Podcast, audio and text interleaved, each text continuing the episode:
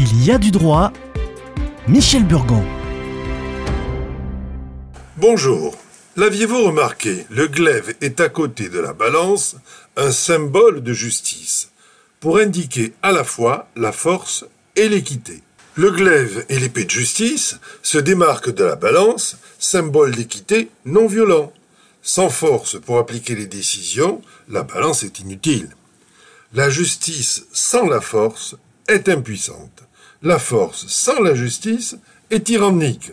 La justice sans force est contredite parce qu'il y a toujours des malhonnêtes qu'il faut forcer parce qu'ils n'ont ni honneur ni raison. Il faut donc mettre ensemble la justice et la force, et pour cela, faire que ce qui est juste soit fort, ou ce qui est fort soit juste. Sans faire une dissertation philosophique, tout le monde comprend bien le rapport noué entre la force et le droit. Signer un contrat pour s'obliger réciproquement, faire reconnaître un droit à réparation, un droit à une somme, un droit à hériter, un droit à faire ou protéger un droit de vue de voisinage et toutes sortes d'autres droits.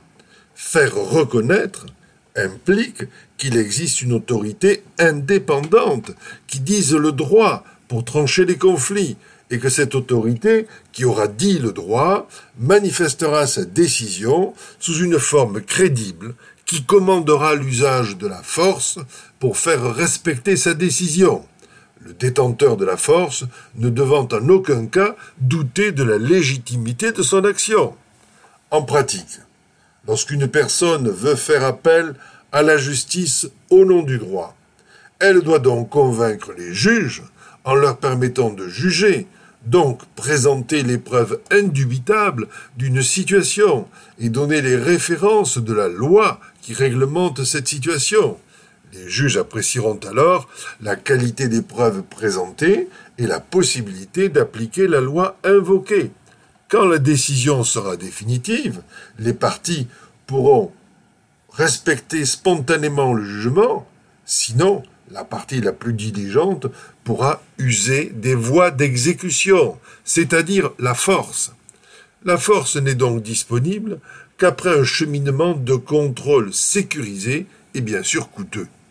Dans de nombreux litiges, la solution est pourtant largement prévisible, pour des professionnels bien sûr.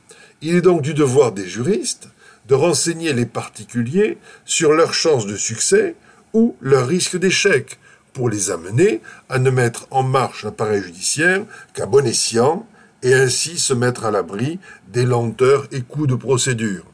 C'est pour cela que se développent les modes alternatifs de règlement des conflits. Mais, comme il ne faut pas oublier que le droit n'est rien sans la force, et donc les transactions privées doivent impérativement prévoir des sanctions privées pour pouvoir sécuriser par la force l'exécution des engagements qui en résultent.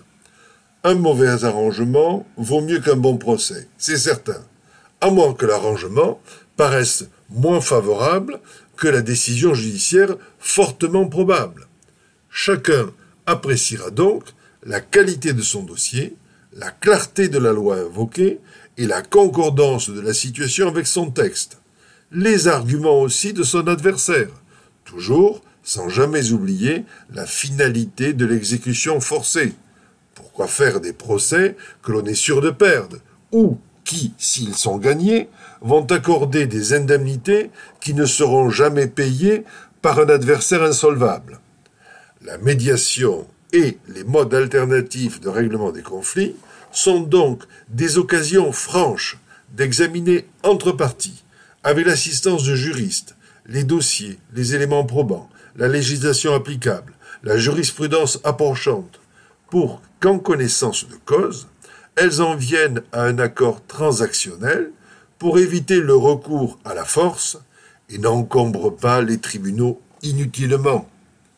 À la semaine prochaine et consultez le site de l'émission.